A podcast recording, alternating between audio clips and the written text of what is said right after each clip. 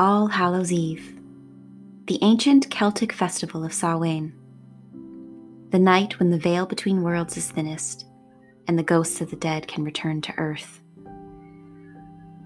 What better time of year than this to tell ghost stories? Hello, everyone, and welcome to a Halloween special of Tales of Fae and Folklore. Sit back, relax, and prepare for a scare. The Headless Horseman. The legend of the Headless Horseman goes back farther than the New World and the story of Ichabod Crane. Celtic mythology tells of the Dullahan, a malevolent harbinger of death. He demanded blood sacrifice in the form of decapitation. It is said that he embodied Crom Dubh, a fertility god. But when Christianity came to Ireland, his worship ended. Frustrated by the lack of worship and sacrifice, he wanders roads carrying his decaying head under his arm. He rides his horse, calling the names of those doomed to die and give him their heads. It is possible that he followed people to the New World. The following is the folk tale Washington Irving based the legend of Sleepy Hollow on. During the Battle of White Plain, in the fight for independence, a Hessian soldier, which is a German soldier who fought for the British, was decapitated by a cannonball. His head was completely demolished, so when his fellow soldiers went to bury him in a nearby cemetery of Sleepy Hollow, they had no choice but to bury his body without its head. This battle took place on October 28th. Some believe that his death's proximity to Samhain is why this rider is able to rise from the grave, searching for battle and his head. The village of Sleepy Hollow and the nearby Tarrytown knew of this story, and many spoke of witnessing this headless horseman on many occasions. On this particular cold, dark night, a Dutchman was leaving a tavern in Tarrytown. Unfortunately, his path home led him next to the old cemetery in Sleepy Hollow. There was no moon this night. The only light he had came from his lantern. He was nervous, as one gets traveling alone in the dark, surrounded by the darkness of the forest. He hummed to himself to try and gain courage. It was midnight, the witching hour, when he passed the cemetery. Out of the corner of his eye, he saw a strange light rising from the ground in the cemetery. He froze, his heart pounding in his ears.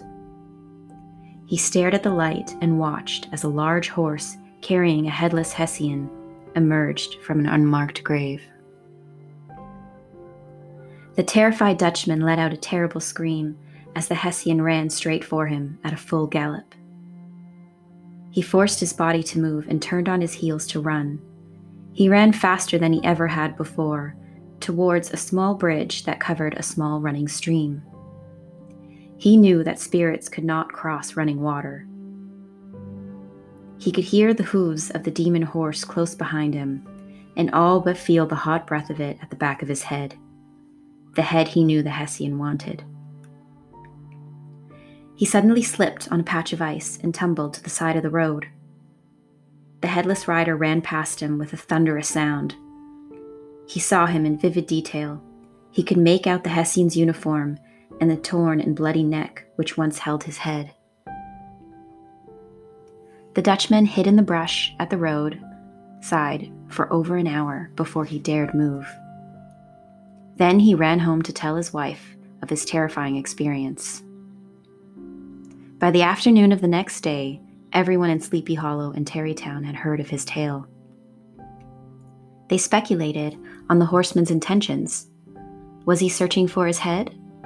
Or was the soldier rising from the grave to lead his men in a charge up Chatterton Hill, without knowing the hill had already been taken by the British? The headless horseman rides tonight through stark and starless skies, shattering the silence with his otherworldly cries. He races through the darkness on his alabaster steed. The headless horseman rides tonight, wherever the fates would lead. This poem is by Jack Prelutsky. People speculate many reasons why spirits remain unfinished business, heightened emotion, a traumatic end, or perhaps they feel particularly attached to a certain location. Many theaters and music halls have reported paranormal activity. Do spirits remain because of such heightened euphoria while performing, or is it the energy these buildings hold night after night? One such haunting has been reported at the Orillia Opera House in Ontario. In this beautiful century old building, a spectral audience and performer attend long after the show is over. Technical staff, ushers, and other workers have expressed their fear and frustration. Late at night, they can hear someone playing the grand piano.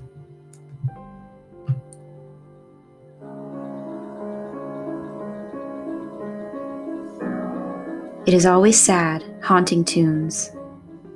But when the staff go to investigate who is playing in the theater after hours, the music abruptly stops the moment they enter the auditorium.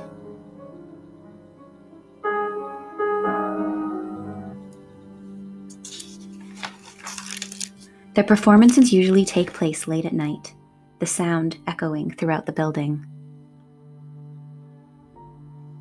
There have even been reports of other spectral performers. Cold air blasts from the orchestra pit. Sounds of laughter, applause, and shouts of bravo sound out through their opera house when no one is in there. A seemingly empty theater repeating a past performance, reliving it night after night.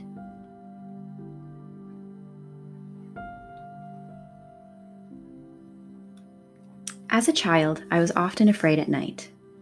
I always felt as if someone le- was leaning over me as I slept, breathing close to my face. I slept with the blankets over my head to hide for years. I'm no longer afraid of these occurrences, but that doesn't mean it doesn't faze me. I'm going to share with you all a few of my own experiences. One evening, I was home alone in my parents' house. I was living in the basement apartment that used to belong to my grandpa. The living room was directly under my old brother's bedroom, both of which had passed away at this point. I was watching a movie. It was playing in the background as I played around on my phone. The background sound of the TV and credits was an afterthought until I suddenly realized the credits had ended for some time. The sound I was hearing was coming from the room above me. It was a muffled conversation. This had been going on for at least 10 minutes before I realized it.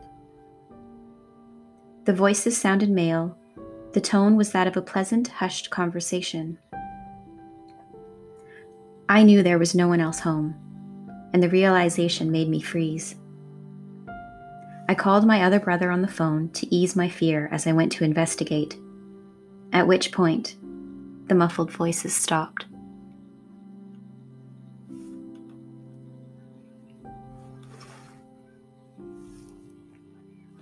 On my honeymoon, my husband and I went to Scotland for several days before visiting family in Edinburgh and Italy. We drove all over, staying at different B&Bs and hotels. One specific one was a night at Dalhousie Castle.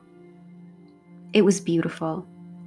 There was a wedding going on, so we got bumped to a smaller room in another section of the castle, upstairs. I didn't mind because it was still a beautiful room. The room was spotless. Everything had been cleaned perfectly. The mirrors were Windex, the tables were wiped.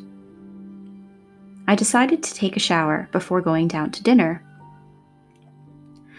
The bathroom steamed up, fogging up the mirror. The whole time I was in there, I opened the curtain multiple times because it felt as if someone was in there. When I got out of the shower, directly facing me was the mirror. Someone had written in the fog, the words, Who are you? I called to my husband and asked if he was messing with me. He swore he wasn't. I wrote on the mirror our names and hello to be friendly. The dining room was set up in the basement of the castle, in what used to be the dungeon, where people were held, possibly tortured, and died. The air, once you go down there, looks thicker. I could feel my chest getting heavier as I descended the stairs, and felt very uneasy the whole time we were down there. Long after our trip was over, we saw Dalhousie Castle on a show about haunted locations. We knew nothing about the castle being haunted beforehand. This castle dates back to the 13th century and is one of Edinburgh's most haunted places. It is haunted by Lady Catherine, also known as the Grey Lady, and Sir Alexander Ramsay, who was starved to death in 1342 by William Douglas. Lady Catherine's parents refused to let her see the boy she loved, so she locked herself in one of the upstairs rooms and starved herself to death. Staff and guests have reported seeing spirits, hair being pulled, and images of spirits showing up in photographs. If you Google Dalhousie Haunted Castle, there are a few videos people have made about their experiences there. If you are not too freaked out, I definitely recommend staying there. Ghosts aside, it is absolutely beautiful.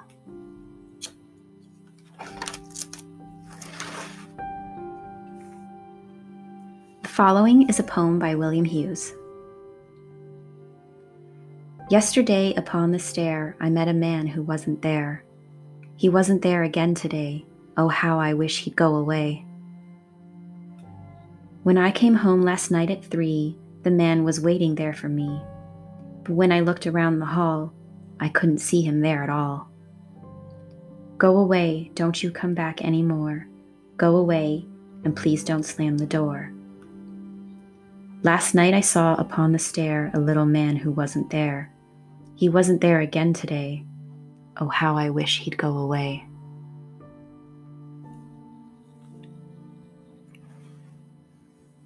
Thank you so much for joining me, everyone. This has been Selena with Tales of Fae and Folklore.